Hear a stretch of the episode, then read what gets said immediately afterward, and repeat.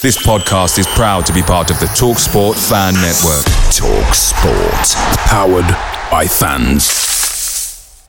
The TalkSport Fan Network is proudly supported by McDelivery, bringing you the food you love. McDelivery brings a top tier lineup of food right to your door. No matter the result, you'll always be winning with McDelivery. Order now on the McDonald's app and you'll get rewards points delivered too. So that ordering today means some tasty rewards for tomorrow. Only via app at participating restaurants. 18 plus rewards registration required. Points only on menu items, delivery fee and terms apply. See McDonald's.com. The Talksport Fan Network is proudly teaming up with Free for Mental Health Awareness Week this year. We understand that the journey as a supporter isn't always smooth sailing, but rest assured you're not alone. There's a vast network of fellow fans who share your passion and may be experiencing similar challenges. Honesty is key in any relationship. If your friend asks you how you are feeling, tell them honestly.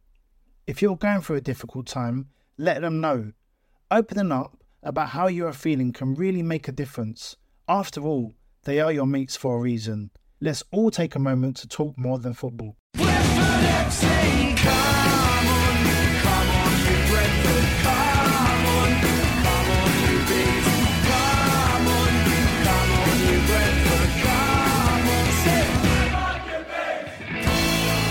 This is the Beesotted Pride of West London podcast, and we're here at the Distillers pub in Hammersmith, W6, which is technically could be Fulham territory, but we would like to think for now it is in QPR territory because we thought we'd come as close to the ground as we would like to come for the game today. For the game on Saturday, we come today to discuss all things Brentford. My name's Billy Grant, as I say, and I'm sitting in the Distillers Wicked Pub. Cool pub. We come here loads of times to do podcasts here, taking good care of us, music playing in the background, all sorts of ornaments on the wall and stuff like that, which is all good. And drinking a pint of something different today. I'm not quite sure what it is. I'm sitting here with my boy, Dave Lane. How are you doing? I'm good, mate. I'm good. As you say, it's a bit of a recce for Saturday to, today. Uh, we're, we're, we're heading heading this to this neck of the woods ish again um, in a few days' time. Big game Saturday. It's good to see that we're close to selling out now after a little bit of a spluttery start. Um, yeah, so we're, we're, we're, we're in a bit of an upbeat, upbeat mood today. Um, last Saturday, that certainly um, blew, blew the cobwebs away. Got got uh, stinky October off our back. So yeah, lots to talk about. Should be a, should be an upbeat, vibey, vibey night. And we've got my man, the Jimmy Mack in the house. We thought we'd get him the family man because their family splits down the middle. There's some Brentford and there's some QPR, but we've got the, the Brentford contingent in the house today. Jimmy Mack, how you doing? Yeah, yeah, really, really great actually. Um, I was thinking the last time I've done this uh, podcast was the, I think the first day of the season, which was which was here in the Distillers, and uh, yeah, I haven't been since. So um, yeah, good pub. I'm drinking a nice uh, chocolate porter, which is going down very well. And I must share this with you. I don't really have.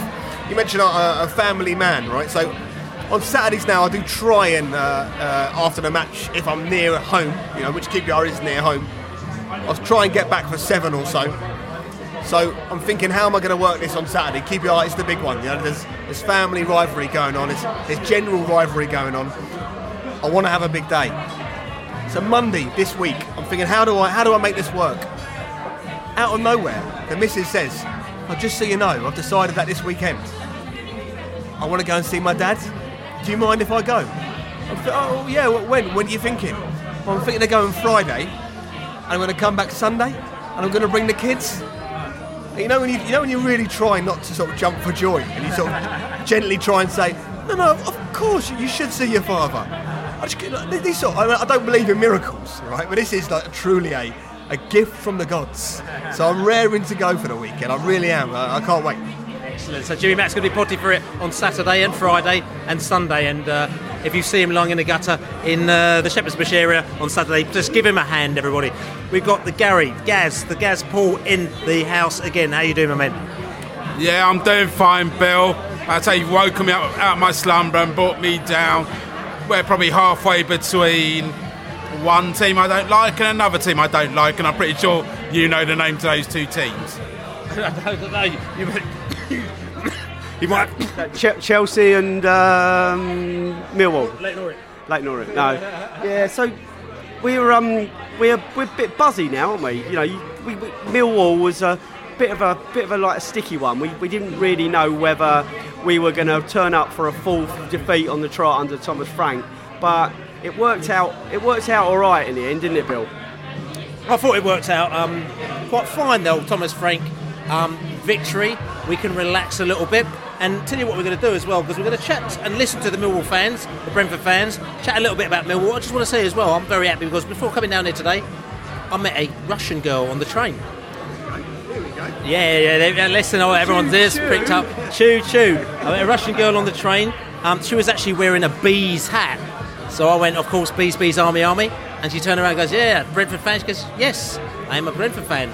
So we had a little chat, we had a little conversation, and it happens that she lives literally about five minutes, two minutes walk from our new stadium in Lionel Road. She actually lives in Lionel Road. Brentford goes to Brentford matches. Russia's moved over here, you know, family, everything like that. And potty for it. Was going to come out the boozer, going to come to the pubs, going to just hang out, but absolutely loves Brentford. Her name's Senya. Senya. Was she one of the supposed 150,000 Russian spies living in London? Well, obviously you, she didn't divulge that information at the time. But no, which is all good. So if you're listening to the show, which she said she's going to be listening to on Thursday morning, welcome to have another listener. And thank you very much, Senyo. It's great having a little chat to you on the plane, and great having you as part of the Bees Bees Barmy Army, as they say. But listen, Red Army, Red Army, literally the Red Army. Yeah. So listen, anyway, we're going to go back to the Saturday's game. Millwall game. We're going to listen to what the fans had to say in the pub, and then we're just going to have an overall reflection on Millwall and the positives, maybe some negatives from that game. That was a really good game, actually. I mean, first half we uh, first half we were looking a bit short on confidence. The minute that first goal went in, the whole team went up a notch. Really good performance. Uh, we deservedly 2 0 win. And the one player I would have loved to have seen score a goal was Maupay. Really put in a shift today. Disappointed he didn't get a goal. It's fine margins, isn't it? Last week at Norwich, their player takes a goal well. Maupay misses one. We could have got a draw at Norwich, and people would have been saying it would have been a good point. But we, we did well today. We, we, we saw out some, some early pressure from Millwall. It was pretty agricultural. Got the ball down, played our stuff and we started to look good again, I thought. But yeah, we just seemed to up it. Millwall, we, we pressured them. They didn't have time on the ball. They couldn't keep the ball on the pitch. We did. We attacked in numbers. At the end, what was interesting was when Watkins came on, it was almost like him and Maupay were playing like a front two. The interplay between those two players was very, very good, and Millwall couldn't handle it. You know, we hit the bar twice through that game. We scored two goals a couple of really nice moves in the second half that came to nothing. We, we were by far the better team. We deserve those three points, and it's great to be great to be back. The bees are back, and what I really like about Thomas Frank is that the two home games we've had so far with him in charge, he's clapped the bees fans more often than Dean Smith did in three years. I think he's he's one that we can really get behind, and uh, you know we're still playing lovely football, and that's what we want. And just get a few more results, and he's, he's you know uh, no problem. Thomas Frank is, is our manager. Fantastic. I didn't think it was our best performance by a long way. You know, there's, still a few things to sort out, definitely. But in terms of what we needed today, which was roll up the sleeves and get stuck in against a very physical team, I thought we did it very well and deserving winners in the end. I mean, make no mistake, we could have easily one or two goals down in that first half when they, you know, they opened up with those headers and they missed a few headed chances and a couple of fouls um, when, when they had another couple of chances in front of the goal. So we, we were nervous absolutely. And I think the second goal saved us from a very nervy final few minutes because I wouldn't really want to be hanging on um, in the current environment. But, but we did well, and no one wants to take any moral high ground. But I, I couldn't watch that every week. You know, and if you're going to play long ball, at least be quite good at it. Lo- lovely away day, but uh, a, a, difficult game for us, to be honest, Billy. Um, um, actually disappointing because I thought we did all right in the first half and I thought we actually played really well defensively. But actually, we just didn't show enough guile up front. And actually, I thought Brentford were there for the taking, but we uh, we cocked it up because um, we allowed Brentford to get on the front foot, and they beat us, and they beat us well. Actually, it was no injustice. There was a good good good performance by Brentford in the end. No, to be honest, last season we robbed each other. We you robbed us at uh, at, uh, at, home because we we missed the penalty and we were well on top, and we robbed you at, at, at Millwall because actually Brentford were brilliant, actually really well played really well. When we play well, we we, we, we, we play a very fluid and actually a very mobile style, and it's it's great to watch.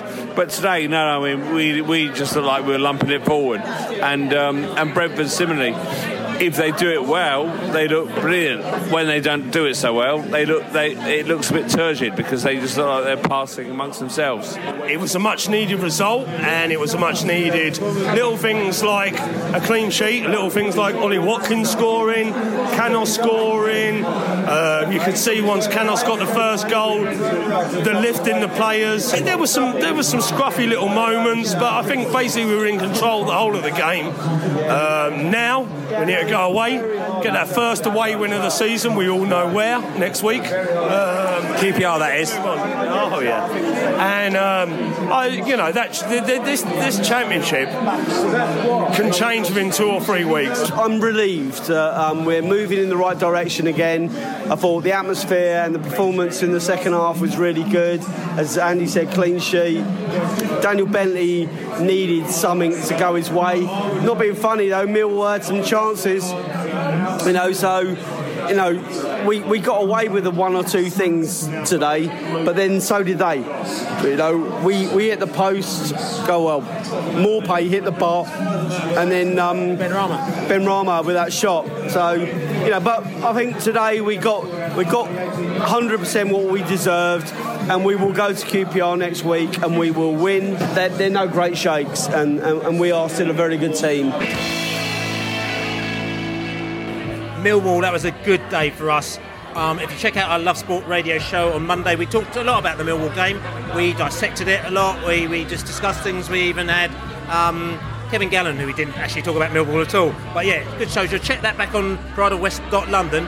But just thinking overall, that Millwall match, we're talking about getting the monkey off the back of Thomas Frank, which is very important to do, especially going into the game at the weekend. And and we did it. And now everyone feels a little bit more relaxed, don't they? Yeah, they do. Um, I, I, thought I, felt a little bit nervous going into the game because I just thought it was, it was, obviously all the other games were still fairly fine margins. Although the Preston game, you know, it looked like it was less of a fine margin at the beginning, but in the end, it was only a one-goal defeat. But I, I thought it, it, just hadn't started well for Thomas, and I thought that the the jeopardy was getting bigger and bigger. People were already starting to say, how many games does it go before you start to you question whether he's the right man or not before you start looking elsewhere. And I think like anyone with um, anyone that knows anything about you know Brentford and the people that run it and how the club's been sort of managed for the last five six years they're patient. They're, you know, I know Dijkhuizen, um, they realised early on, but it, it, wasn't. It wasn't like three games in. So I, I, I started to question whether Thomas Frank was the right man, or just like the, the seed started to sow. Um, and then I just thought, yeah, he picked, he, he made a couple of changes. Um, he was right to drop Ollie Watkins. I thought, I thought it was slightly brave of him to do it. I thought he was warranted for him to do that. But Benrahma played really well throughout. Um, there, there were there were plus points. and I thought the team looked edgy and a bit nervy. But as soon as the as soon as the goal came, and luckily the first goal did come for Brentford, I didn't really think the game was in doubt after that. We obviously needed a second goal, and you could see, you know, you, you felt that big euphoric roar when when the second goal did go in and everyone knew that the three points were safe and we could start thinking about looking forward again than looking over our shoulders because although it's you know we, we I say it a lot it's a nine month season uh, you know when, when you start slipping it, I think it's only human nature to say God you know you know when's this going to stop actually and then I think we're also we, we, we, what we've seen in this season so far is all the teams almost every team um, barring one probably, has had um, a, a, little spur. Everyone's had a, like a little run of results which have, have kicked them up. And what's by doing that, the, the whole league is fairly, fairly, um, fairly, uh, fairly like similar. You know, there's only there's only two or three clubs that have got more than six points ahead of, of, of anyone else, and you think we're a third of the way through the season now. That's that's it's, it's not that's not usual. So um, I, I, think the the, the, the biggest um, the biggest relief for me is that we're moving forward. We, if we if we can get a couple of more positive results, or at least one more going into the international break, then we're set up well for pushing back into that playoff pack listen, it was a good result, but it was by no means perfect. Uh, we did still make some mistakes. We, we gave the ball away, and, and also Millwall, at times they actually stopped us from you know doing our traditional passing the ball out from the back, didn't they?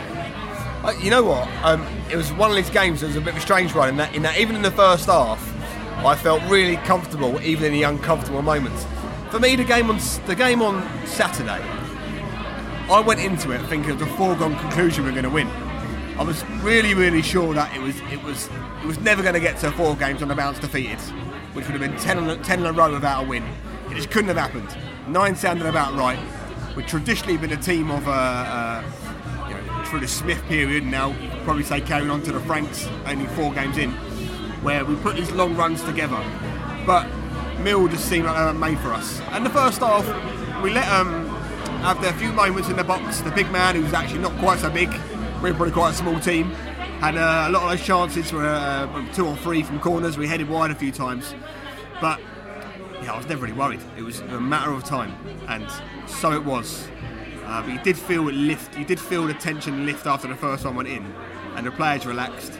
Watkins come on. He's had a bit of a lesson there. I think quite brave of Frank, the man who they were saying at the start of the season is worth 20 million. He's the biggest. He's the best talent outside the Premier League. He's put on the bench, comes on, scores a goal. Uh, seems to be getting a bit of form back. I thought it was a really positive day actually, um, and the implication of that off the field going into Saturday, knowing that we put these runs together, knowing that the fans are back on side, um, it's big, and um, it's got to be really up for the game at the weekend. Thomas Frank, I mean, you've got to be honest, no one really knew that much about Thomas Frank, despite him being at the club for two years. You know, he's been quite a high profile manager in Scandinavia, came to Brentford, became an assistant manager. But then when you're assistant manager, you're sort of kind of a little bit behind the lines, you know. I mean, I've been down the training ground a few times, I've been to a few matches all around the place, I've met him once. And I didn't talk directly with him, so I didn't, you know, I don't really know him as such, and I don't think the fans have got to know him. So it's only recently when he started to do his press conferences, he started to, you know, just to talk uh, on video, people starting to get him to know a little bit. Um, is it, what is your thoughts of Thomas Frank? For, for me, he seems to actually be quite honest and, and quite overly open. Yeah, no, I think that is one thing that does come out the interviews I've seen with him is his honesty. I, I mean, as I was very comfortable with him um, being given the role bec- because I say like last time we lost the manager, so like middle of the season, we had that continuity that was, and we were able to actually kick on. And you know, the guy that came in changed things up a bit, and we ended up getting promoted hopefully um, Thomas Frank will be able to do the same because he's been there, he knows his players, and he he knows our system. Does seem to be the Brentford um, way at the moment, the way they recruit people. There, there doesn't seem to be many extroverts around. They all seem to be kind of focused, quiet people, um, which I quite like actually. I, I, quite like the fact that they're thoughtful and they're measured and they. Uh, they, they, when they when they speak, they actually speak um, with with a bit of insight, and they they imp- they impart some some uh, some so, as I said some knowledge. Uh, I, don't, I, don't, really want. Uh, I don't think like a, a, an Ian Holloway or, uh, or, or that kind of kind of character would would work very well actually, where they just they just spout stuff and um, they talk in cliches and they talk in sound bites. I, I quite like the fact if you ask a question, they give you an answer as well. It's, it doesn't seem to be a lot of flirting round uh, with, with answers or skirting round. Sorry. So yeah, I, I think there, it's a really good fit. I, I think that's a, it's the way the club is at the moment. We're, we're slightly understated but confident tell you something, and I'm going to come to you in a minute, but it's interesting you say that. For me, I'm just sort of thinking, you've got Thomas Frank, he's been there for two years. There's, there's a few things which, I, to be honest with you, I'm actually thinking, are these going to be sorted? There's a couple of uh, Achilles heels for Brentford.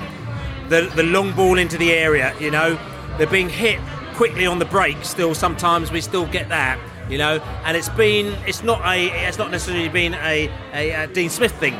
You know, we've had it through the Warburton era. We've had, you know, we've had some of these issues with Brentford all the time. I don't know whether or not it's because of the style of football that we play, which may make us, you know, get hit quick on the break, or the fact that the players that we sign means that we get caught out by this, this, or is it the fact that you know there is a particular type of player that we need? And I'm just wondering whether Thomas Frank is saying, right now I'm in charge. We actually are not going to play with these two midfielders here. I believe we need this particular type of midfielder in here to change the game. What do you think? So I think first of all about uh, the ball, uh, you know, getting caught by the big man from corners we are unfortunate on Saturday. Mepham broke his nose in the warm up, didn't he? So I've no doubt he would have been marking the big fella, and he couldn't do it because his nose was falling off. So that's why it was Moses marking the big man, and that looked a bit juxtaposed. But you know, I think you can already see some signs that Frank's putting a bit on his team. Um, you know, McLeod was nowhere to be seen. McEachran put a really good shift in. It looked like he wanted to play for him. My concern was that, um, and, and actually, I've good mention for Dasilva as well. You can't really say that maybe that's Frank's man because he's just come back from injury, but you definitely see how that lad's got a, a place in this team. He brings something different to the midfield. Um, one, so with with Frank, you have to trust um, the owners and the people who run the club the last few years. They haven't made too many mistakes, and they've had time to learn and get to know Frank. Right, so they clearly know what Thomas Frank's all about. But if you go four games in a row defeated, you you, you know you are in trouble. Uh, the pressure mounts up, and it was there was already people were saying that this is all right. We like him because even though we lost three in a row, he claps the fans afterwards, and it was already sort of like got a feeling of oh maybe oh this, this could all end in this is not going to end in tears after four games, is it?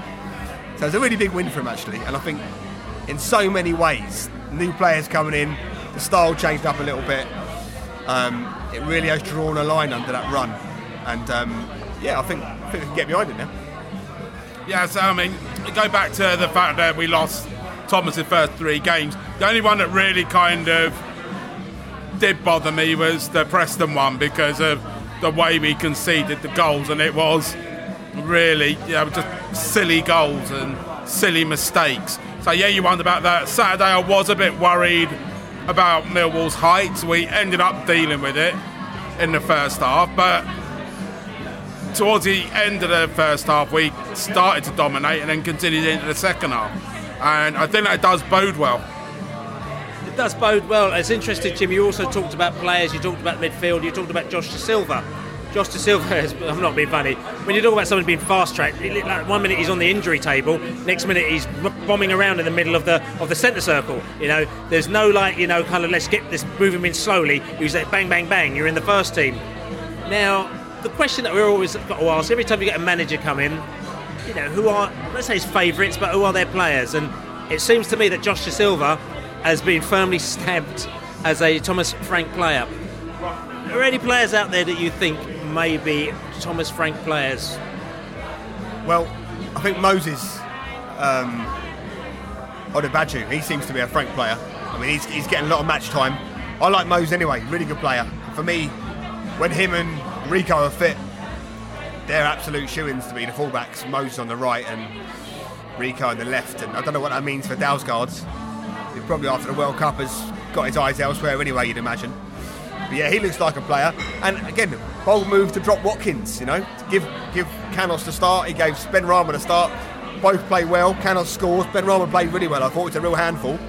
Just because Watkins has come on and scored, there's no guarantee he's going to be, he's going to be the, the, main man. So these are early things to look at. And with, with going back to Dasilva, it reminded me a little bit of um, um, was it Tom Adam? What was, it? Tom Adi? What's his name? Adeyemi. Yeah, that's right. He was. He's that sort of top-heavy midfielder.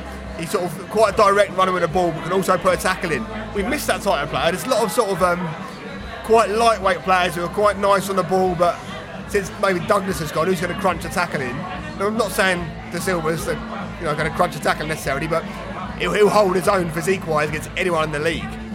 So based on that 30 minutes of the weekend, I'm, you know, I think this he could absolutely be an asset to us. Actually, I'm looking forward to him.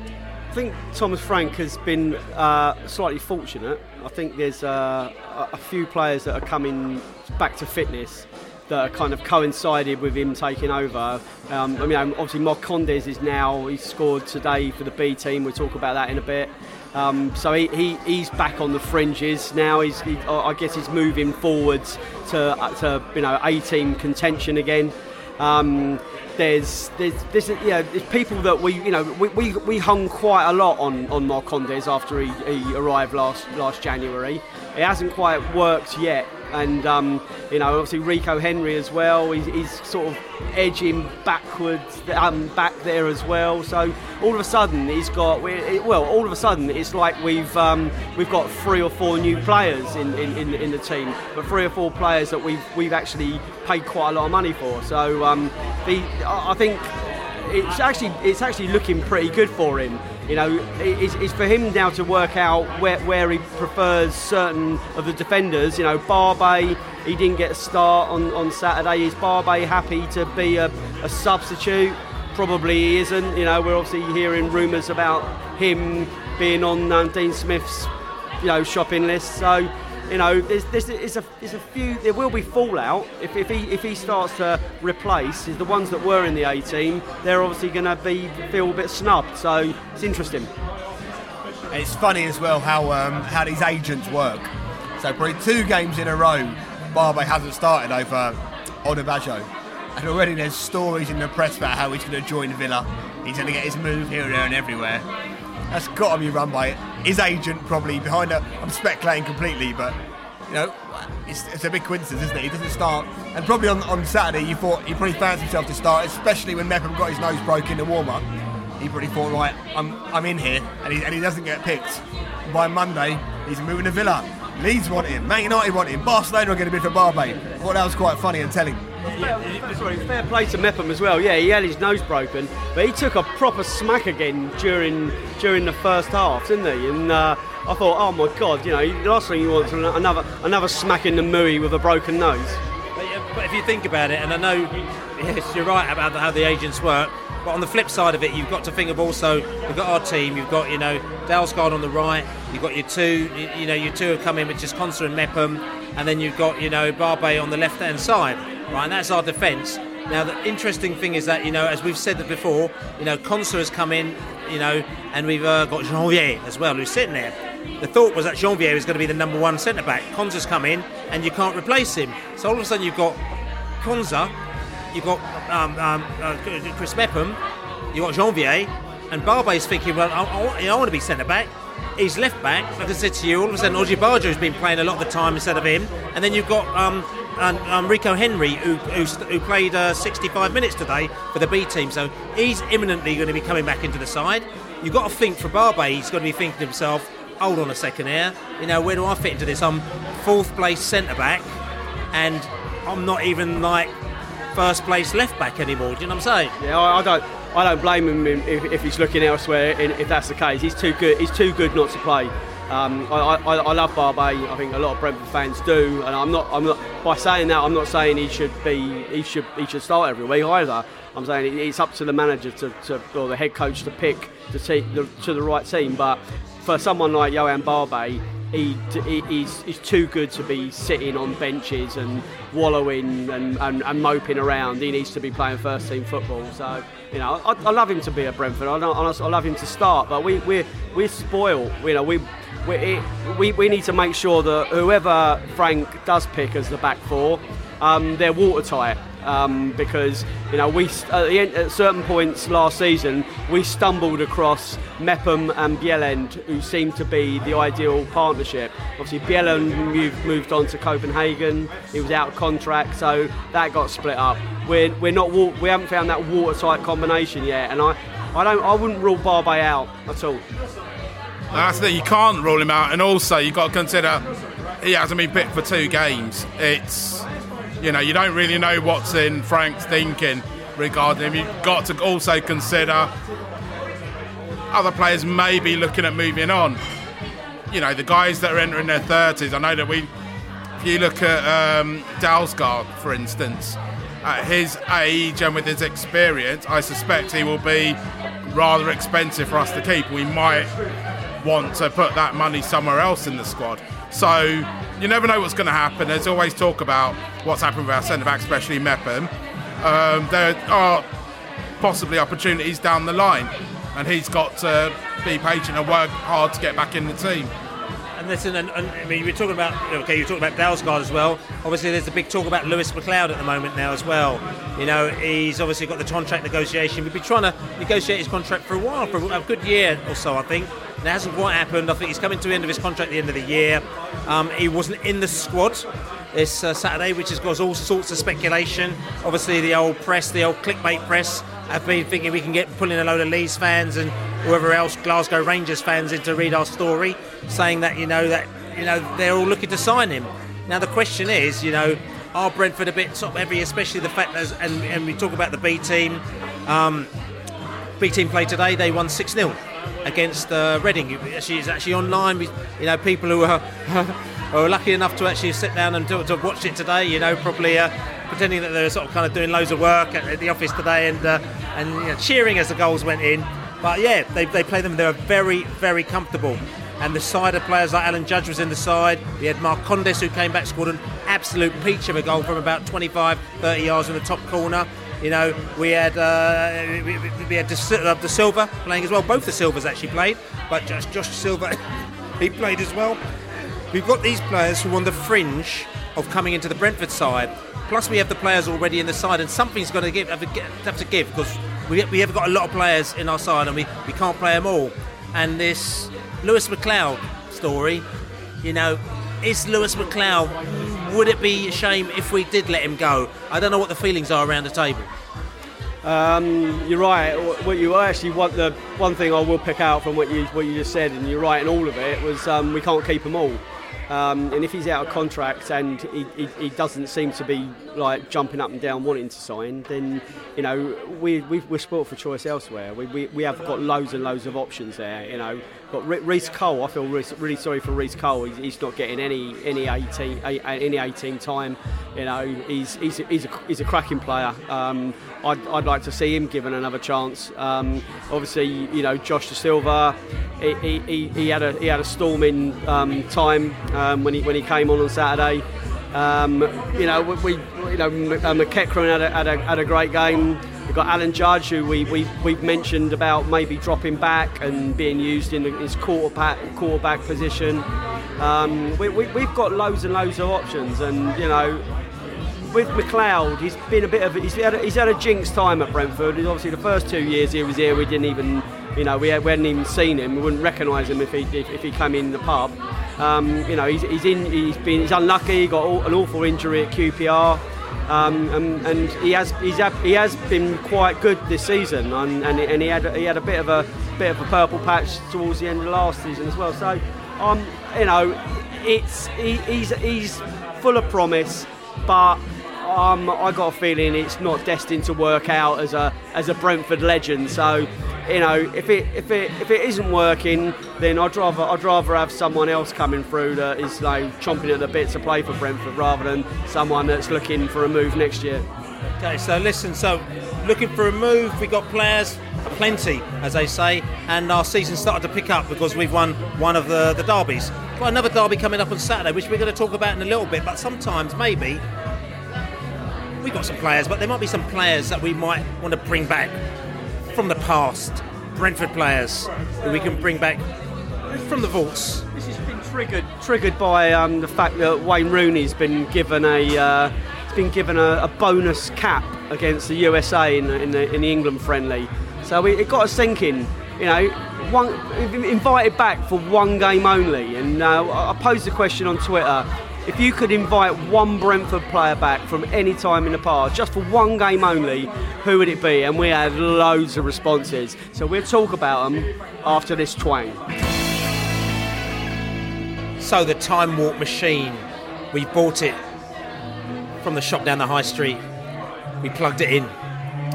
We're able to bring back one Brentford player each to come back and play for Brentford against QPR on Saturday we need that player to make sure we get the victory that we need, which is all good.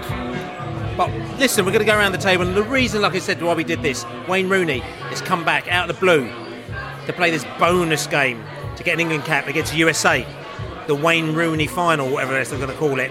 Uh, the Wayne Rooney Foundation match going to a good charity, but there's been a lot of malarkey. If you're part of any of the England fan groups, um, WhatsApp groups, and uh, and Facebook groups, and, and Twitter, you'll see there's been a lot of malarkey with fans not particularly happy about Wayne Rooney being parachuted in for this one final game.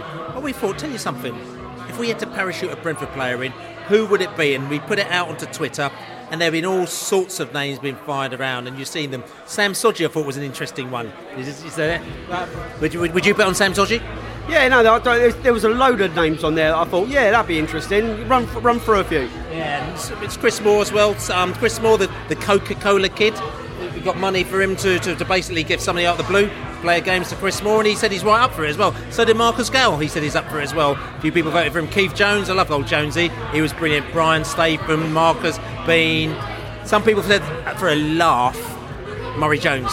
You know, Gary Blissett, of course. Like the Blissets and the Holdsworths, of course, are in there. Stan Bowles as well. There's a lot of charities going around trying to raise money for him at the moment now. So Lloyd Owusu got lots and lots of lots of lots of as well. There's a bit- few older players in there as well, like Ian Holloway. I brought that as a bit of a joke as well. And also uh, Len Bond got a little shout as well, didn't he? Yeah, he did, or, or his gloves, perhaps. and there's Steve Phillips as well, and uh, yeah, there's Szczesny as well. Who technically are you allowed to put loan players in there, or do they have to be full-time Brentford players? But anyway, you know, uh, Szczesny, the old Arsenal goalkeeper, is in there. But listen, let's go around the table. I'm just going to ask you guys if we had to jet a player in in the TARDIS from back in the day on Saturday, who would you bring in? Me, I'm gonna I'm gonna take this a little bit seriously. Actually, I'm gonna say I'm gonna pick a player who I think could actually do a really good job for us, and I reckon he could do a job for any team uh, at any time, any Brentford team at any time. Because I thought he was a, he was an athlete at, at, when he played for us, and I thought he had a, had a wicked turn of pace. Someone I reckon would integrate really well into this. Not not massively dissimilar to Neal Maupay. Uh, Neal Maupay, I, I've described as a, a like kind of a bit of a boxer. You know, he's always on his toes, and, he, and he's, a, he's a battler, he's a scrapper. Um, but this player, he was he was able to go shoulder to shoulder and have a grapple. That player is Richard Cadette, and I- and I thought I thought Richard Cadette, he would he would he would still score goals for Brentford at, at his peak. He would get the ball, he's back to goal, he'd drop a shoulder, he'd twist, and he'll be through, and he'd be he'd be on that last shoulder waiting for those balls, beautiful balls to be played into him. He, he'd score at least 15 goals a season, to, even today for Brentford. So for me, one game only, Richard Cadette. Ooh, Richard Cadette in the back of the net. Jimmy Mac, you're bringing a player in, flying them in, Doctor Whoing them in right into this game. Who would it be? For me, as a player who, um, so very shortly after I got my first season ticket, Ron Noades took over the following season actually, and we went on that amazing year. We got all the players in, and we had the Owusus, the Hreidarssons, the Rowlands, and the like, and we ended up winning the league. But this man for me stood out among all because his skills on the wing, his ability to take a man on, his style where he always he was looking down, he was almost like he was digging into the grass as he was taking the ball around one man and another man. He could take a free kick, he could score from distance. Even when it wasn't a go on and he wasn't looking, there'd be times where he'd have a shot and it would hit the back of the net. And not just because his skills on the pitch. For me, this man has always been an enigma. The way he disappeared, and from going for that season where you think, oh, this man has got a 10-year career at the top level, to disappearing, no one saw him again. Oh, what could have been? Where did you go, sir? What's your story? I'm talking to you, Tony Folan. One more game. Come back, Tone. I'd love to see it. I tell you something. We were, talk, we were in chat with people over in Ireland as well who know Tony Folan. We may actually bring him back just for you, Jimmy, for one of the Beesotted socials. We'll talk about the Beesotted social. Put your date in the diary, the 21st, Friday, the 21st of December. We've got the Beesotted social at the Fuller's Brewery once again. It's going to be wicked. It's going to be great. We've got our guest coming in from somewhere. We're not going to say exactly yet. We need to completely lock it down. It is locked down actually, but we just need to have a chat with him probably tomorrow, just to make sure everything's all right. But just put that down in your diary. We'll get the tickets on sale ASAP. Fuller's Brewery is always a proper, proper, proper laugh. That the old Beesotted Christmas social at the Fuller's Brewery. Gaz. Well, to be honest, for me, I think I don't know. I mean, Jimmy briefly mentioned it a minute ago, but it's got to be bringing back Lloydie, mate. it's got to be Owusu. Um, to paraphrase that um, famous Geordie caller on Talksport, he scored so many goals. but um, yeah, I mean, they were just great days, and you know, to be able to do that, raise the roof. Um, you know, obviously the two spells he had with us were great, and he's such a great guy as well. Lloyd Owusu, and that was my. I, put a little choice for Lloyd Owusu on the Beesotted Radio Show on Monday, but for me, you know, I'm sort of thinking back that a lot of the time you, you have really some of your fondest memories of your players are when you're young, when you start to your formative days when you start going to football. You know, when you start going maybe you, went with your parents when you were younger, then you start going by yourself. You started having laughs. So when you start to enjoy yourself, the, there's certain players who you used to love. And if you probably look back at the team in those days, it may not even be the best team in the world, but that didn't really matter to you at the time. And for me, I've got to go back to a player who played for Brentford in my formative days. It was only my probably my second year of, of supporting Brentford or, or, something like that. And he was a player who came into the side, and I remember meeting him in the in the um, in the forecourt just when he signed for them. And I went up to him, and uh, I'd heard about he was going to come, and I signed. I sort of looked up to him, and I was just so proud that he signed. He was the let's say the first black player, the first black player to have played a league match for Brentford and that was very important at the time because there weren't any. And to have sort of a role model, as they say, um, is coming out there and playing, and it was Chris Kamara. And I just remember Chris Kamara playing in that midfield. He played, and it's interesting because he played that game with Stan Bowles and uh, Terry Hurlock. He was in the midfield with them. And his debut he made with Stan Bowles. It was against Burnley. I remember the game very well. It was nil all. I remember Stan Bowles took a shot, just skimmed the post. It would have been 1 0 if we'd scored that one. But Chris Kamara also made his debut on that. But he was a he was a hard midfielder and he was a he was a tough midfielder, but he also used to be able to play the ball. And I just was, you know, just seeing him out there on the pitch. He wasn't at Brentford for very long. He was only there for two years, but it seemed like forever. And just to bring him back for one game, I think it would be unbelievable, Jeff. Indeed, gonna say. But listen, anyway, look. we never know. That's the worst impression I've ever heard. I can't do a Middlesbrough accent, you know what I'm saying? But anyway, look, I've got another Chris Kamara story I'll have to tell another time. But listen, but what we'll do is if we can get these players back on Saturday, do you think maybe we should have a word? Because I've heard he's quite open, Thomas Frank. He seems to be quite open. I mean, he waves at the fans, he, he tells us what's going wrong with the side. And maybe do you think he might be up for putting him on the bench? No. Um, I think we ought to leave that in the um, in the realms of fantasy. I, I, I got. I think whoever Thomas Frank picks on Saturday he's gonna, they're going to do a proper job for us. Okay, we'll see that. But look, they might do a proper job for us, but at the moment now, Brentford are doing very well because the league is as it is. But the question we ask ourselves is there's all these talks of this breakaway league. They want to go and, and take all the money elsewhere. How would that affect clubs like Brentford? And are we happy with this idea of having a breakaway Super League? So, just in case you haven't heard, football leaks. There's a story going around at the moment now. The German newspaper, Der Spiegel, has basically found all this documentation. It's probably sort of like WikiLeaks for football. It is WikiLeaks for football. It's probably, you know, same people, but they've just given it to a load of football people and they said, here you go, there's a lot of documentation of stuff that are going around in the footballing world. Have a look at it and there's various things about you know maybe a little bit of corruption here and people trying to do dodgy little deals here and there and, and everywhere and um, it's been leaked and it's been put out and the Spiegel has been printing it one by one day by day. If you go there just check it out. But on top of that one of the interesting ones uh, which we thought that we discuss here is talking about the breakaway league. The breakaway league okay? So what's the breakaway what are you talking about?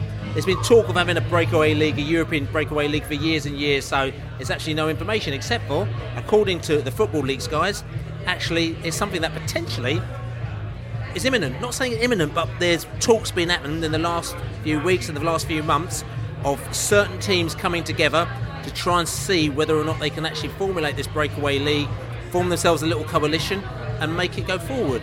Um, now, some people might say, well, let them do what they want to. We don't really care the question we're going to ask around the table here is that is this going to be good for clubs like Brentford, clubs like Accrington Stanley, clubs like the lower leagues, you know, with the amount of money that's in football, you know, is there any more money to go around?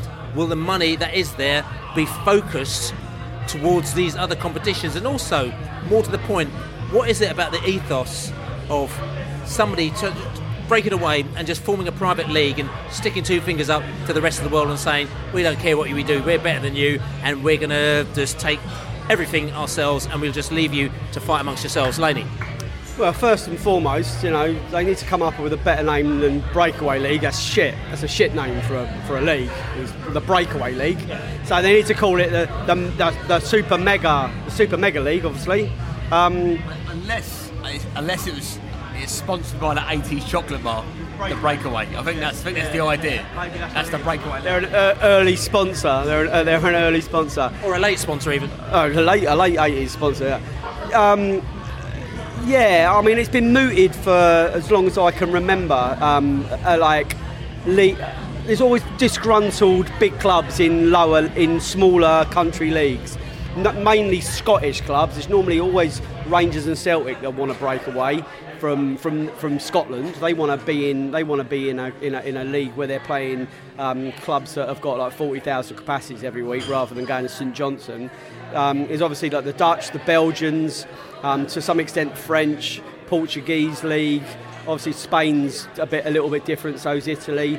Some of the Eastern European countries, Poland. They've all got one or two like standout big clubs and they they've always they've always been rumoured to be colluding to try and I think it was called the North Atlantic League or something at, at some stage, and I, I, I can I, you can see why they want to do it, but ultimately you can see why it can never it should never be allowed to happen.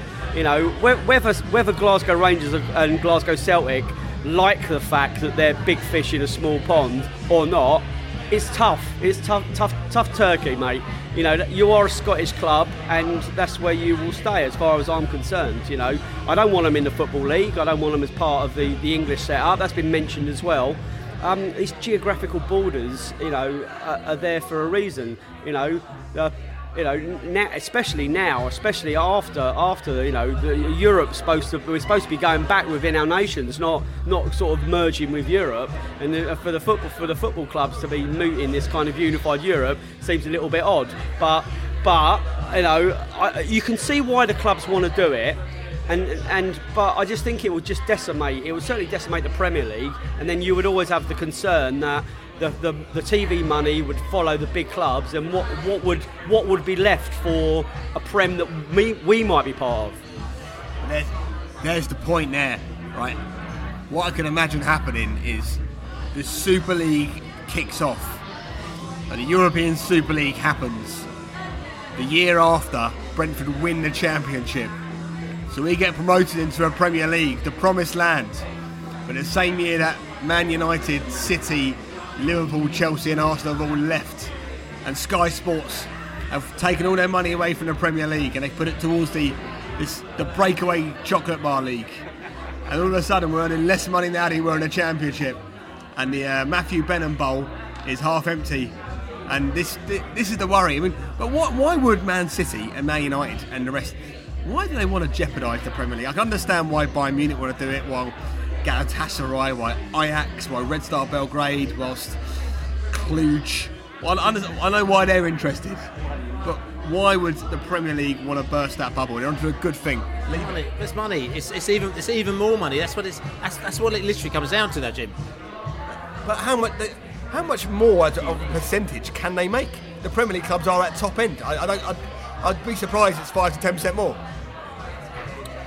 Yeah, but that's that's the key though, Jimmy. You've got to consider that um, if you have, um, you've got to consider if they if they if they've got what four billion pounds worth of um, TV money split between twenty clubs. Why do that when you can split it between less? And you know that's the way they've always operated. We've seen in the past in other sports, back in the 80s with rebel tours to South Africa. Yes, it did mean that players weren't allowed to play internationals. They didn't care because they got paid, and it was made worthwhile. They're doing it. While it is worthwhile, and once they can, if they can make five pounds more than they've got at the moment, they're going to push for it. That's just the way they are. Unfortunately, these teams have never wanted an even playing field. Why would they? To ask a question though. I mean, we talked about the TV streaming thing a couple of weeks ago, and we talked about the fact that you know we got Tuesday, Wednesday nights, and then we got Saturday three o'clock. You got your iFollow, and eventually we're sort of saying it looks like this streaming of football all the way through is going to be inevitable. You know, and how you know we're not saying it's right or wrong, but what do we do, or what do clubs do, or what does everyone do to deal with it, and how does everyone benefit out of it? Coming back to this situation here now You've got this mighty force trying to trying to break away. You've got people like Infantino who's turned around and said, you know, if these clubs break away, then these players can't play in the World Cup, they can't play in the European Championship, um, Champions League, all this kind of stuff. I'm going to ban them from doing that, you know. But at the end of the day, sort of money talks. I'm wondering, is this not inevitable? Yeah, it's inevitable. I mean, Infantino can say that, but every week we look and there's some player turning around saying, "Well, you know, I'm retiring from international football." So, what you know, what would they care? You know, I, I wouldn't say it's inevitable. Um, it's obviously, you know, you know what business is like. It's obviously sometimes this is used as a, you know, a leverage to get more money out of TV companies. It's a bargaining tool.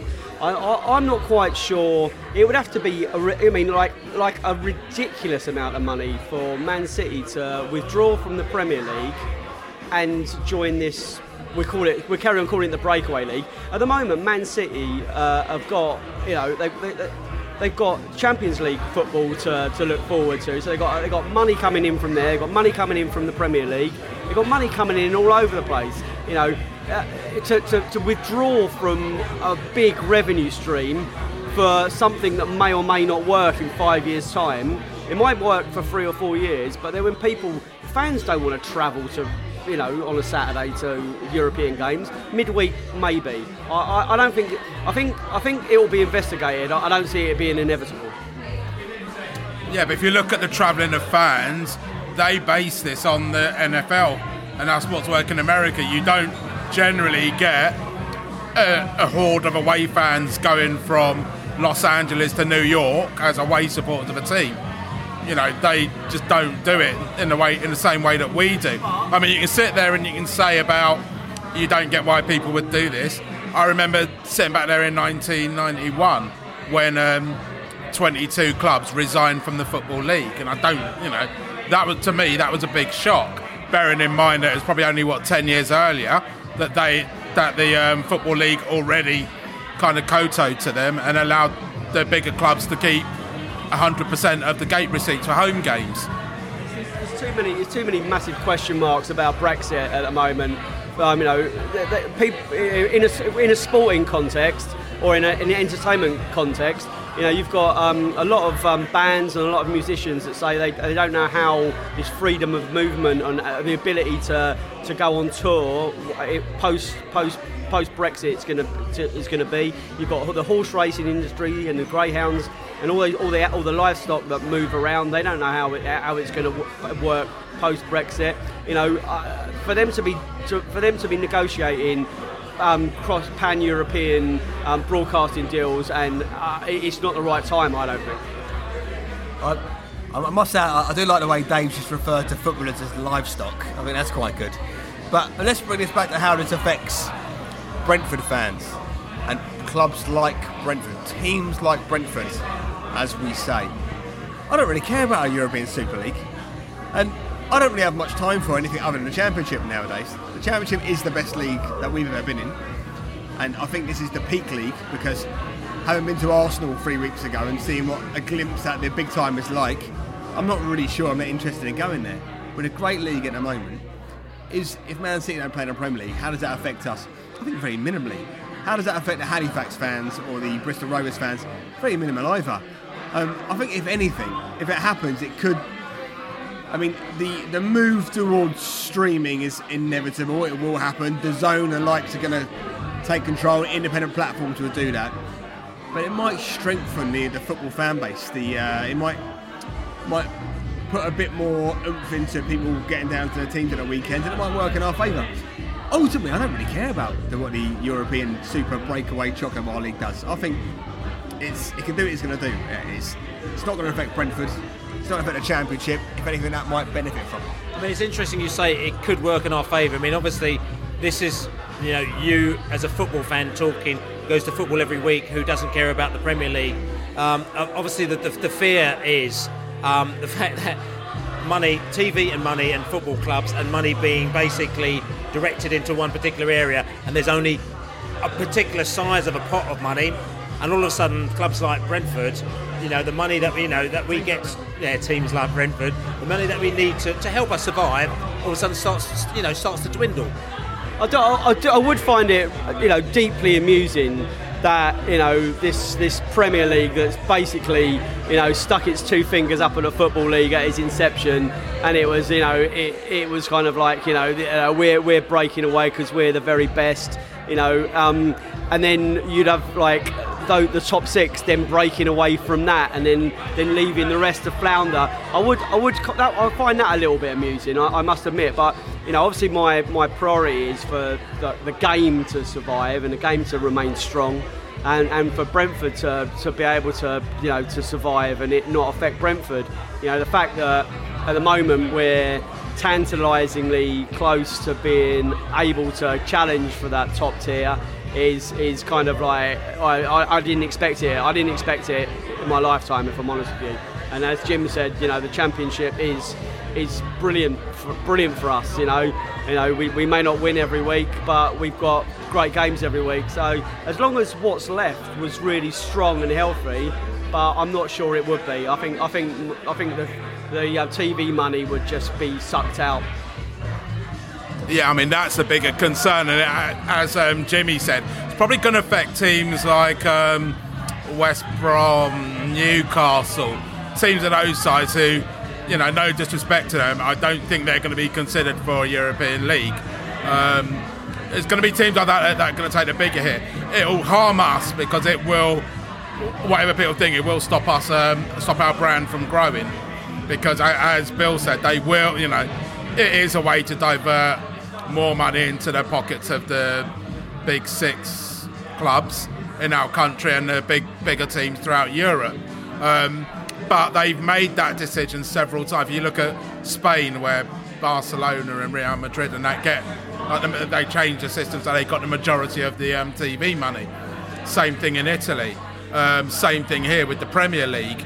They, so you know, look at the um, look at the youth and the academies the systems have been changed to ensure that it's more profitable for the likes of Chelsea, Man City, Man United, etc. They've always done that, and I, I agree with you. I don't think it's going to happen imminently, but for the foreseeable future, this is going to be on the table. And, and I'm just going to make a quick point. It's an interesting point there as well, but also we're discussing this in effect, basically sort of admitting the fact that TV is very important to the income of football clubs. So, you know, love TV or hate TV, the fact that the TV money comes in is, you know, is very, very important to the to the income football club. There is a flip side to this as well because what you do also notice is that as more football competitions come on TV, there seems to be more money that comes. It seems to be like more broadcasters seem to be coming coming on board and putting money into TV to compete against the other competitions. So, say for example, if there was a Super Champions League that was happening and they're playing on a Saturday at three o'clock and they're broadcasting themselves or 12 o'clock, you would probably find that somebody would put money into the championship or these other leagues to put it against them because if they haven't got that content, they'll be putting money in there as well. And this is one of the reasons we keep on saying that this whole TV thing becomes inevitable because it's something that, as fans, we can't stop. There's more football and more content and more availability out there through all the different platforms. There's more money being available. Football clubs happening. The one thing that the football clubs have got to do, we said this before, is make sure that this money does trickle down. If you're getting more money to come in, then if you want to make the sport much more attractive and you want to have the stadium still full, you know, make it cheaper. If you're getting yourselves five, six, seven billion pounds amongst all your clubs, if you want to get those five still happening, then they still need to make these stadiums full by making the prices attractive.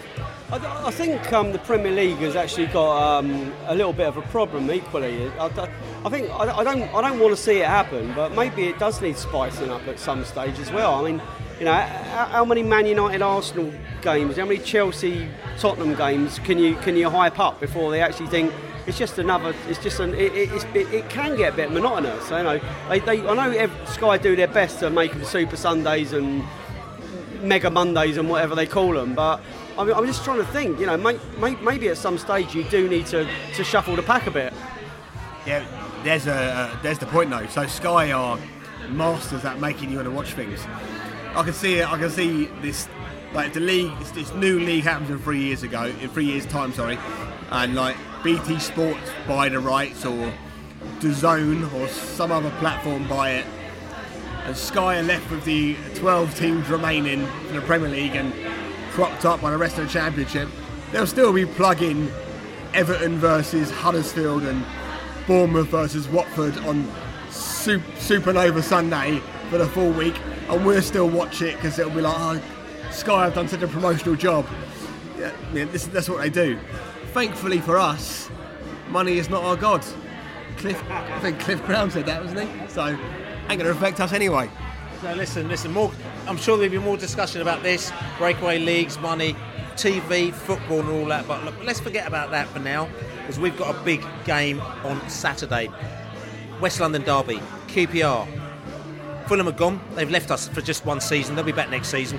So uh, How did they get, how did they get on on Monday? how they got on a Monday, uh, I'm not sure actually. I think they might have. Uh, I don't think they did too well. But anyway, forget about them. QPR on Saturday. We've got big West London derby. We're to find out first of all from the man from QPR, Gareth from Ranger Thing. He's going to give us the lowdown on QPR in five from the Hive. Five from the Hive. Queen's Park Rangers. Hello, my name's Gareth Dixon from the QPR fan show Ranger Things on Love Sport Radio. Broadcast every Tuesday, 9 till 10. Been a QPR fan now for about 27 years. Season ticket holder for many of those years as well. And I do get to the odd away game when I can. Uh, I actually worked for the club as well for the Community Trust for about eight years, delivering community projects and did a little bit of academy coaching. So I've seen the inner workings of the club, which uh, has its positives, but sometimes has its negatives as well. Last time he played you, Ian Holloway was in charge. This time around, it's Steve McClaren. Has there been any noticeable difference between the two?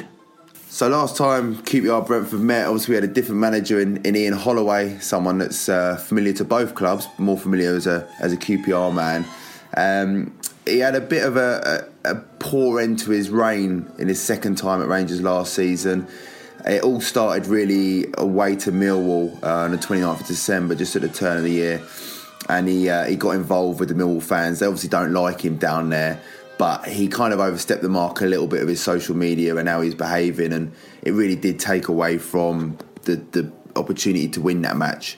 Uh, and, and I think from there, his decisions were affected. It always seemed to be sporadic decisions, uh, which related to results as well. We we had very sporadic results. You know, one minute we beating Villa away, drawing with Fulham, um, who were both the playoff finalists, then losing to Reading, beating Norwich at home 4 1, losing to Holloway the next game 4 0, then beating Sheffield Wednesday at home 4 2. So there was just a, a huge lack of consistency with team selection, results, and a bit of kind of do they know what they're doing sort of thing, which is always an alarming thing. Um, there was a heap of senior pros leaving, so the likes of Neda Manua, Jack Robinson, Jamie Mackie, James Perch, Alex Smithies. Some of these on the way up, some on the way down, but a lot of experience leaving, and then you question their motivation and what they really wanted to do in their time at QPR last season. Uh, we also lost Curtis Fleming, who I think was a bit of a, a, sensible voice amongst Bircham and Holloway. He went off to Middlesbrough to coach, um, so he didn't have it easy, and I think. Um, he lost his mum. Ian Holloway lost his mum as well, so he, he, had a tough time. And to be fair to Brentford uh, and the fans and the club, it, it was lost, Ian Holloway lost his mum, and you were the next game, and, and you were first class to him. So you know we have to kind of recognise that as well. So um, replaced by Steve McClaren, great reputation at the club. The board love him from his time when Redknapp was there. Again, we were playing phenomenal football under under McClaren. This team's needed a coach for a long, long time. So um, McClaren seems to be the guy that needs needs to be doing the, the coaching and getting the, the best out of the things he's got because we can't go out and buy players with big money anymore. He didn't hit the ground running, did he? He lost four in the trot, including that kind of debacle at West Brom where we lost seven one. He's not a QPR man, so these things were kind of amped up against him, and he didn't look like he was going to last. He got through it, and we're starting to play good football now. Um, it's not a possession-based game; it's very much counter-attack players playing to their strengths, knowing their roles, knowing where they need to be. But it got results. Unfortunately, we lost the last one at Blackburn. But before that, we were on a tremendous run. I don't think the playoffs is the aim this season. I think it's more about consolidation in the league, making sure that we don't flirt with relegation. There's more pos- pluses, you know, wins at home, wins on the on the road, which we haven't done in uh, previous years, and we're starting to do now. So I don't think the playoffs is a realistic aspiration as much as the relegation is a danger for us. So bed those kind of youngsters in, get them more league experience, you know, get these loan players, maybe turn one or two of them into permanents, and push on for next season. Over the years, QPR haven't spent their money wisely. Lots of big money signings on big wages, and the players not delivering. Holloway was forced to an extent to bring younger players through. Do you think the new breed of QPR player is doing the business? At the moment, we've got quite a lot of uh, young prospects. The problem we've got is fitting them into the team. Um, and that's no more. There's no better example of that than someone like Ryan Manning, who's on loan at Rotherham at the moment. Um, has been very influential for them, scoring two penalties to win them a game last week. Just been called up to the senior Islands side, but we, he just didn't fit at the time because we had two million centre midfield. Got the likes of Paul Smyth as well now, who uh, hit the headlines for beating, uh, scoring the winning goal against Cardiff on his debut in January last year. In and out of the squads, uh, but he's a full Northern Ireland international now. Just get his, getting called up again and scored on his debut for Northern Ireland. Real big prospect and hope, but just can't seem to get into our team at the moment. The big, the big player for us, everyone's talking about him, is Eberechi Eze. He's such a comfortable looking footballer. Um, he's scored goals, he's created goals. He never looks panicked. He never looks rushed. It's something you don't often see in footballers at this young age, and this calmness, this assuredness, without the kind of cockiness. So he's the guy to watch really um, in terms of what he's going to do for us, but in the future because I think he's destined for bigger things. Someone that's probably also destined for bigger things in QPR is Joe Lumley, uh, keeper that's come in um, to replace an under fire Matt Ingram, who was chosen ahead of him for his league experience.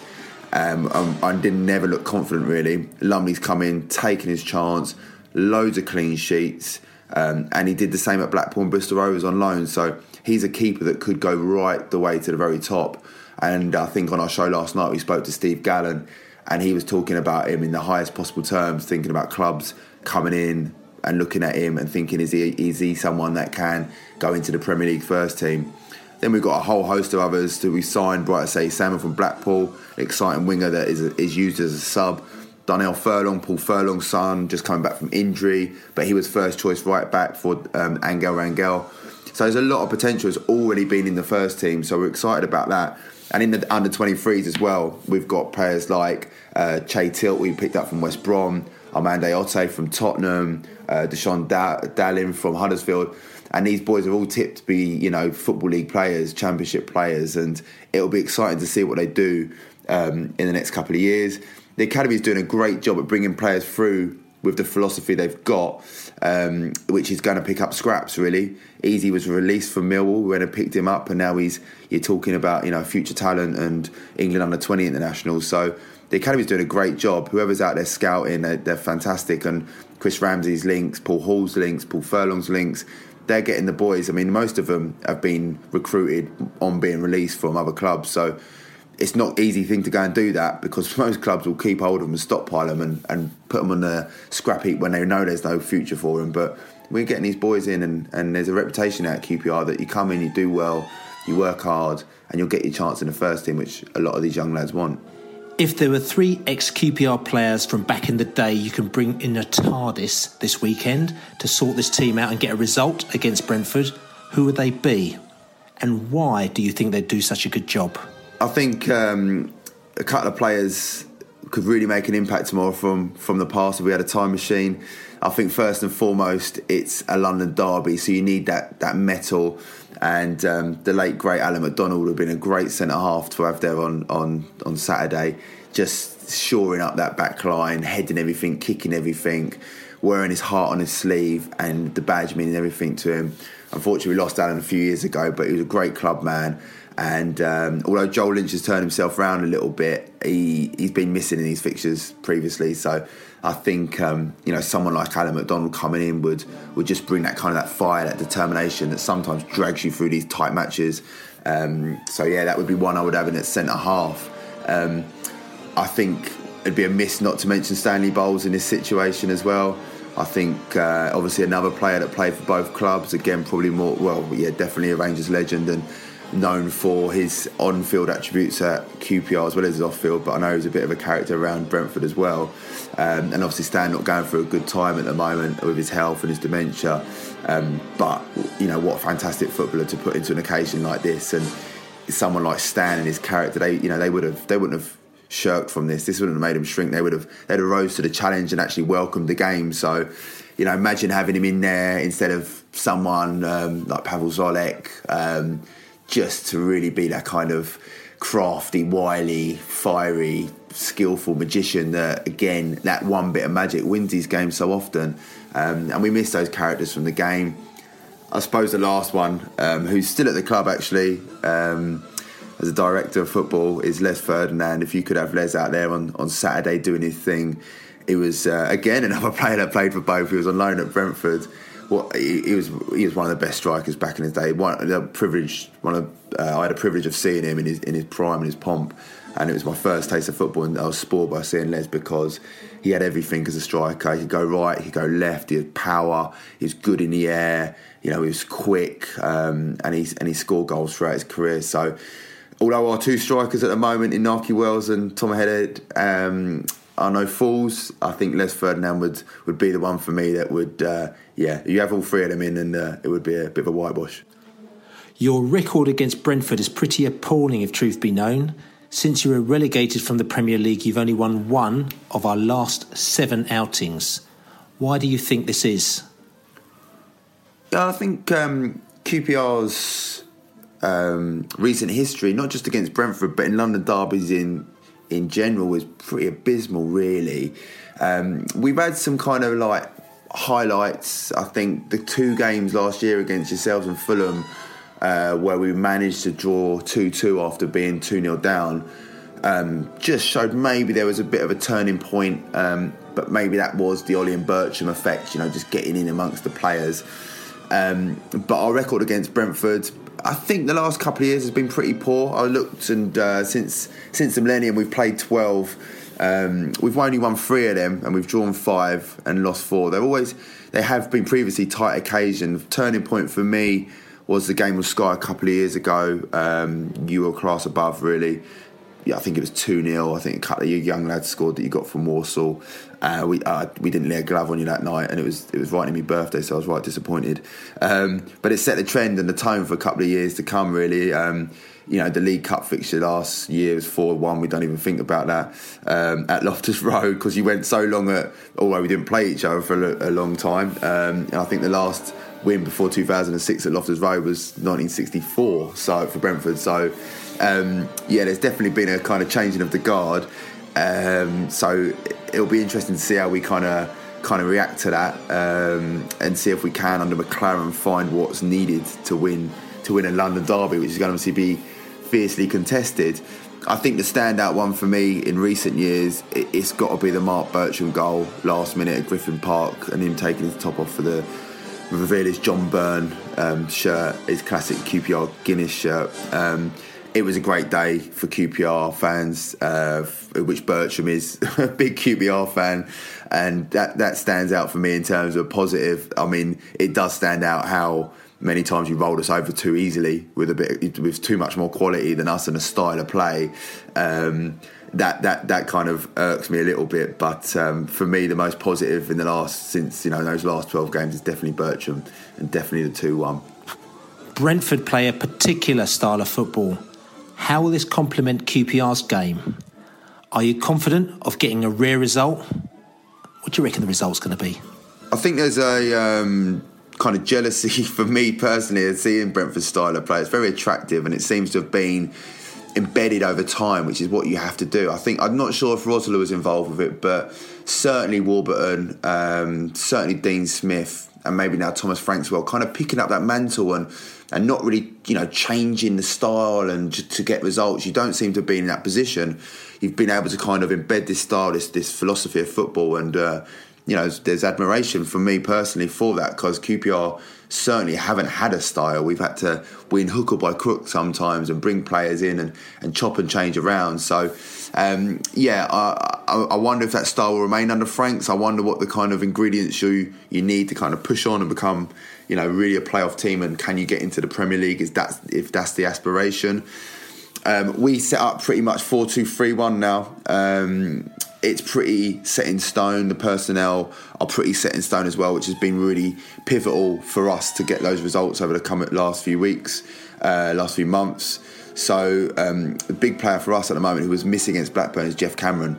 He came with a bit of a he's done reputation for Stoke, but he's been a phenomenal force in centre midfield so much that he was up for the PFA team in a month, and he's he's really kind of solidified us. He's got quality on the ball. Um, he looks composed. Him and Angel Rangel, you can tell they've played Premier League football. So I think if Cameron's in there, it will make a huge difference. Um, I think it will be a pretty tight affair. Um, I, I don't think there's a. I think if you, I think if you're going to come away from home and play possession-based football and go for it, I mean that will kind of play into our hands a little bit because the games we're winning, um, it, you know, we're not dominating possession. It's counter-attack stuff. Um, it's like 60-40 possession. And that's home and away. Um, it's not just an away thing. So we're setting up the same. We're setting up to be hard to break down. Players know their roles. So I think that the likes, you know, Brentford have got some top players that I would be worried about, like Sergio Canos, because it's going to take a bit of skill to beat them. Um, Ollie Watkins obviously making headlines, a couple of goals coming off the bench, big money talked about him. Neal Neal Maupay as well, quality striker. So, you know, these our boys, the, the type, likes of Tony Lens, the Joel Lynch, they're going to be off the, have to be on their game to make sure they're not playing. I think the big one for me that I'm worried about Brentford player wise is is Chris Mepham because uh, apparently he grew up as a QPR fan. I know he was released from I think it was Tottenham. Um, and then he was rejected by Wat- Watford, but probably more pertinent to him was rejected by QPR. And um, I think he's kind of enjoyed, you know, showing QPR, even though it was his team, allegedly, um, you know what he's about, and he's probably going to be up for it tomorrow. And he's and he's a quality player again, another one that's going to be um, looked at for big money signings for for Premier League clubs potentially, um, or those more kind of affluent Championship clubs. I think I think it's it's a bit kind of uh, you know sit on the fence. I think it will be tight. Um, it will be won by the odd goal in three, if any, if that at all. So you're looking at a one 0 or a two one. Um, I, will go for a draw. I think. I don't think that. Um, I don't.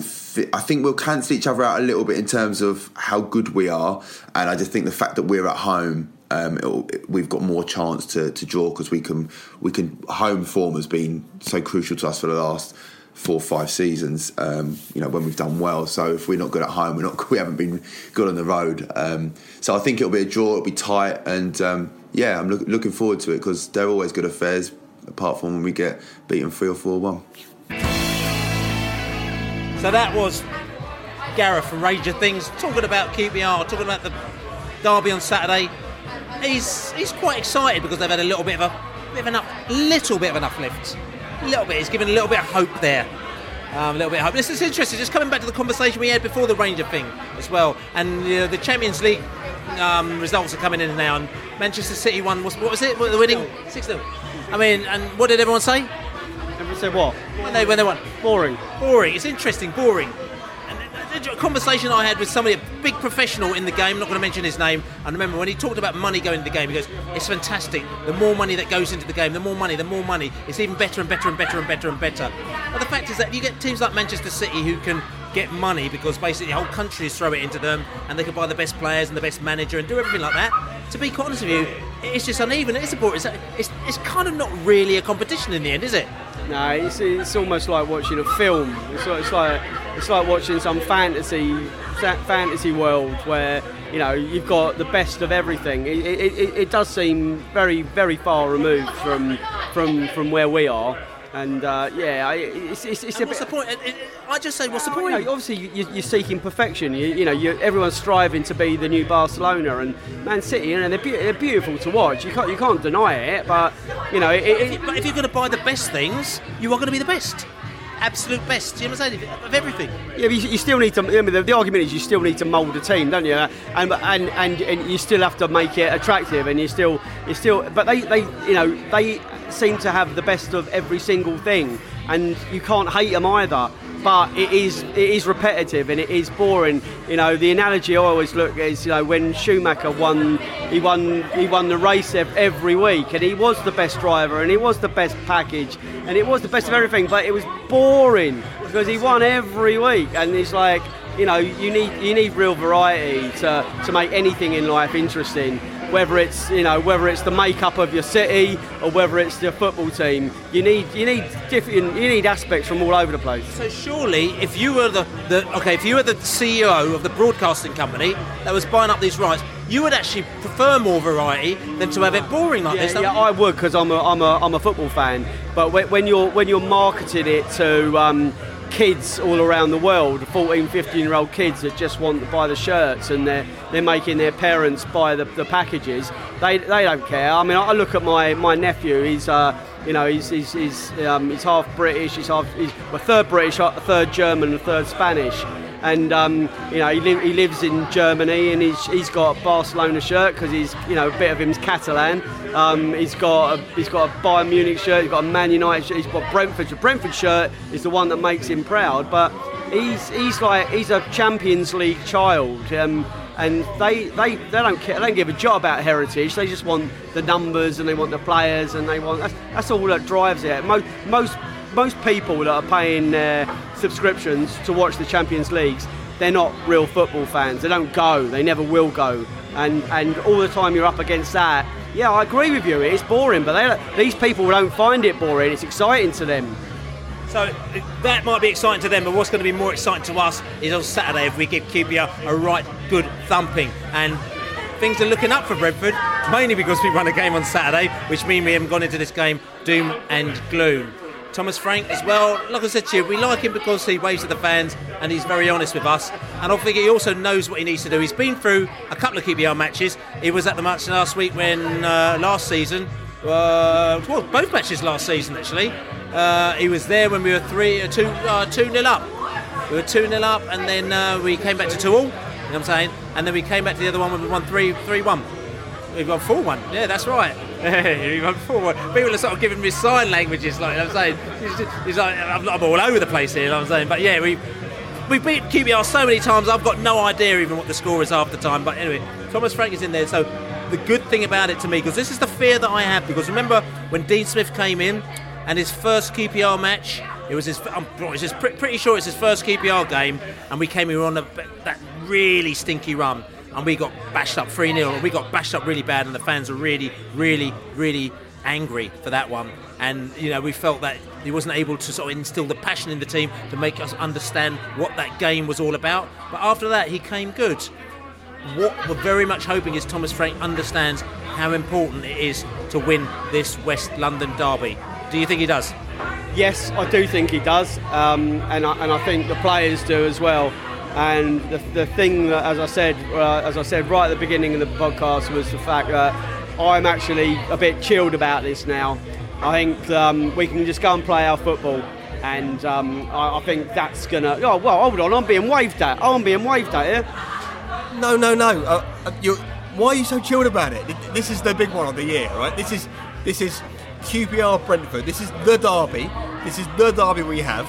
Um, you know, some people may have a difference of this, but for me, QPR is the big game. I don't get this sort of laissez-faire attitude. We've enjoyed a run of late in the last few years where we seem to be turning them over. Doesn't mean that this Saturday is any less important. Yeah, obviously I see that, but I'm I'm approaching this game in a different way this year. I'm just going to approach it as if it's any other game. I'm not gonna I'm not gonna get wound up about it being QPR. I think it being QPR will, makes no odds to how the how, how the result will pan out. I think the best team will win on Saturday.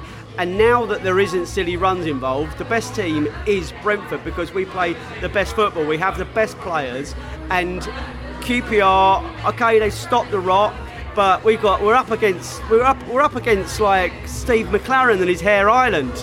So right, okay, so let's let's talk about this as a. Um, uh, I think where you're coming from in this, Dave. So it's rivalry, right? For me, when I started watching Brentford, Fulham were nowhere to be seen. The first club that dips in our radar was QPR. So QPR are the team that I look out for as the derby. That's the rivals. It's not another game. QPR, when when we win, as long as QPR lose, my day's a little bit better. I don't hate them. I've got quite a lot of good friends who are QPR fans. I've got family QPR fans. But as a rivalry, I appreciate them losing. It's a it's, Saturday's a really big game, and I think that we, as a club, we need to acknowledge that. Frank needs to acknowledge that, and we're actually my, my, When did I say that I didn't hate them? When did I say that? All I said was this Saturday I'm going to approach it as if it's any other game, like rather than it being the big game that it is. I'm just going to focus on it being a game and looking at who the best team is, and it's going to be Brentford. I, I agree with all of that. Despise them, want them to lose, and I want them to lose. No more do I want them to lose than Saturday. And anyway, that's all I'm saying. And this is interesting as well because we're talking about rivalry here now. Jimmy has obviously got the rivalry as well because you know about the history between us, West London. Also, you've got the family divide thing here, which obviously must hit quite hard. But I'm just wondering, you know, how big a rivalry is QPR? Listen, I know a lot of people must say this is a silly question. We go back to 1967. We go back to the fact that there are, there's four teams in West London. You know, is is the QPR rivalry as big as it's made out to be? To me, like I said to you, every year we go to Fulham, Fulham always seems to be a bigger rivalry than Brentford. There's always seems to be a bigger uplift in Fulham than there is with QPR. How big a rivalry is the QPR rivalry? Thing is, the rivalry is growing. I think what you've got to consider is there's almost a generation of people who didn't really see us play QPR. There's a number of years that we didn't play them, and during that year time, the rivalry with Fulham grew. It's like, you know, late 70s, we had the rivalry with Watford. Um, that grew over time. That's kind of dissipated. Newer Brentford fans won't know anything about the Watford rivalry. Um, for them, for a while, it was Fulham. Now it's really QPR because we're now going to what our third season, third, fourth season in a row of playing them. The more we stay around the same, that rivalry will grow. We developed a little rivalry with Leyton Orient because for that year that we were challenged, both challenging to go up. Uh, again, that's dissipated because they're in non-league now. But um, I'd, I'd say the rivalry um, is, is a little bit one. It's, it's becoming one-sided at the moment because we have we've done so well. Um, and uh, that's not to say it won't change. It's always possible to change. I, I- I think the most ferocious rivalries are always when you're quite not quite sure of how the result's going to be, and you you've got the nerves, you've got the nerves, you've got the excitement, and you've kind of like you, you need the revenge as well. Um, so maybe they're feeling it a little bit more than we are at the moment. I don't know. We'll have to we'll have to see. No, so after what happened last year in the league game, I, I don't know about you, but I'm really up for this. I really want to beat them. And the fact that I'm sitting there looking at them, a couple of places above us in the league, I don't like that at all. I mean, obviously, we want to yeah, them being above us in the league. We can't be having that at all. But quite interesting as well, as well. And everyone knows that there is the malarkey as well with the tickets, where there was only 500 tickets sold, probably up to about a week ago, um, because they decided to put only the upper tier on sale, which is about 34 pounds. And Brentford fans pretty much went on strike. They said we're not going to buy any tickets until the lower tier go on sale. QPR said we're not going to put the lower tier on sale until we sell out the upper tier. So basically, there's a lot of Brentford fans not coming. Now we put them on sale, and we're you know we're getting close to our capacity. But I think that is quite quite quite an interesting move, though. Well, I, I can almost tell you exactly the reason that that happened. And it goes back to that game in the year that we lost in the playoff final to Stoke. And in the run up to the final game of the season against Reading, we had QPR about three games to go. And a load of Wallies like me were in the top tier at Loftus Road at the back. I think Stephen Hunt or maybe Rowlands whacks a ball in. Mark McCammon heads the ball down. None of us can see the goal. And it looks unmissable. So there's probably 500 of us at the back cheering like it's gone in. And because we couldn't see the goal, all of a sudden, Gino Padula, the QPR left backs, running down the other side of the pitch. We, we don't know what the hell's going on. None of us want to be made to look stupid like that again. So why are we going to Is that when they had Shittu and Doudou playing for them? Yeah. Yeah, yeah, Shittu Nugent played for them as well, yeah. And Kevin Gallen, who was on our radio show, Love Sport radio show last uh, Monday as well. Oh, and, and there you go. You, you, you mentioned another buzzword there. And this goes back to the rivalry. Blokes like Gallen, blokes like Mark Bircham, celebrating at Griffin Park. I, I remember when he scored that free kick when they went up, you know, you've got to give him credit, it was a good goal. But how can that not make you want to beat them? How could that not make you want to destroy them? and that's how I feel about this weekend. And listen, we're on a great run against them, but the run could come to an end. They, they fancy it. It's true. I think part of the reason is that we've played them seven times since they got relegated from the Premier League, as we said on, on Five and a Half. We played them seven times. They've beaten us once out of those seven times. So, like you know, this is the eighth game. We're going into it, and it's all become a little bit blasé. And also, there's a little bit. A lot of people that I speak to actually, they don't really sort of jump up and down going to QPR. They think you know the pubs in the area aren't great. You know they've all got bounces. It's difficult to get to. It's not a great away day. When you get in the stadium, it's expensive. You can't see. It's a bit of a rubbish away day. Fulham. I mean, we go there and we have a laugh. We take the place over.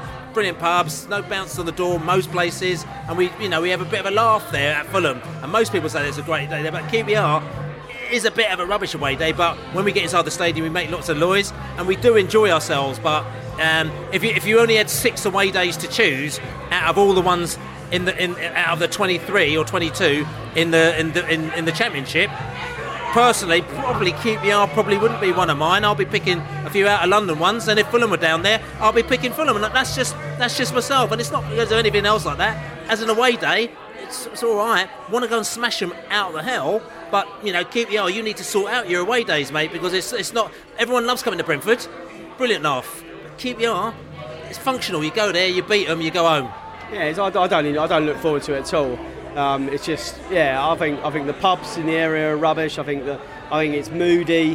Um, I, I, I, I just I don't, I don't enjoy going to QPR at all. It's obviously better when you win, um, but we've only done that a couple of times, if I'm being honest with you as well. So, you know, the 2 0 win, and then obviously the 4 1, and then the 2 2. It felt like a win, and it felt like a defeat. You know, yeah, Jimmy's right. We need to go and destroy them. So listen, look, QPR Saturday, big game. Of course, we need to win it. Forget about the fact that it's not the best away day, not the best pubs, you know, all that kind of nonsense. Let's just talk about on the pitch and what we're going to do on the pitch. Thomas Frank and his team. He's got a few little extra little bits and pieces in there. Josh Dasilva, they're obviously gearing him up to be part of this team. Is him and everyone else that's going to be in there, are they going to make a difference on Saturday, Laney?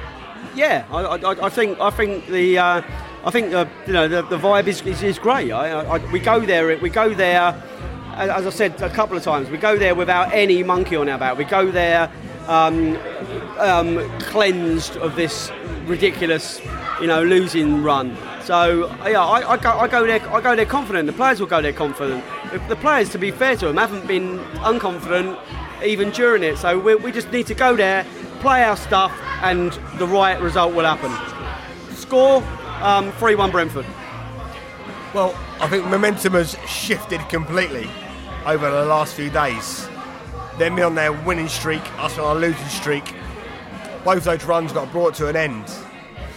And chatting to the rah rahs since then, they're all now saying, ah, oh, it's, it's, this is typical Rangers, we're going to start losing now, and when you're coming to town. So I'm going to be honest, I don't think we'll lose.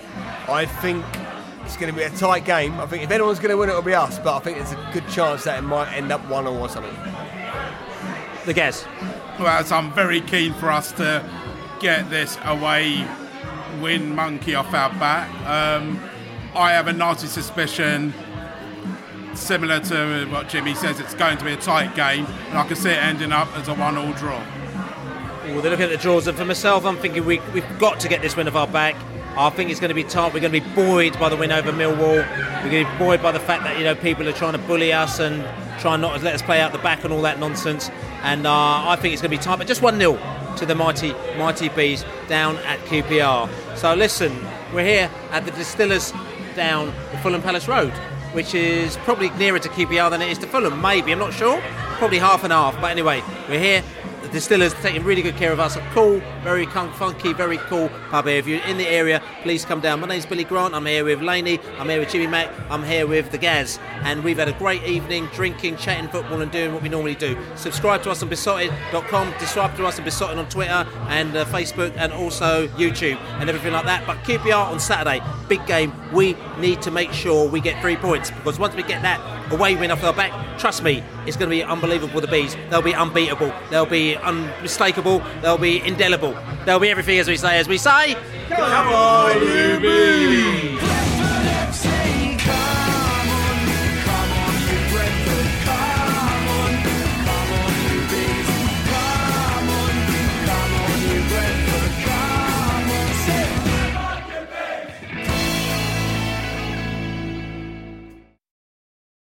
The Talksport Fan Network is proudly teaming up with Free for Mental Health Awareness Week this year we understand that the journey as a supporter isn't always smooth sailing, but rest assured you're not alone.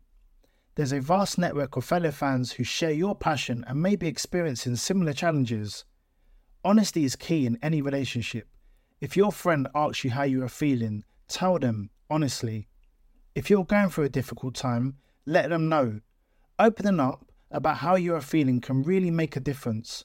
After all, they are your mates for a reason. Let's all take a moment to talk more than football. Away days are great, but there's nothing quite like playing at home. The same goes for McDonald's. Maximise your home ground advantage with McDelivery. Order now on the McDonald's app. At participating restaurants, 18 plus serving times, delivery fee, and terms apply. See McDonald's.com. This podcast is proud to be part of the TalkSport Fan Network. Talk Sport. Powered by fans.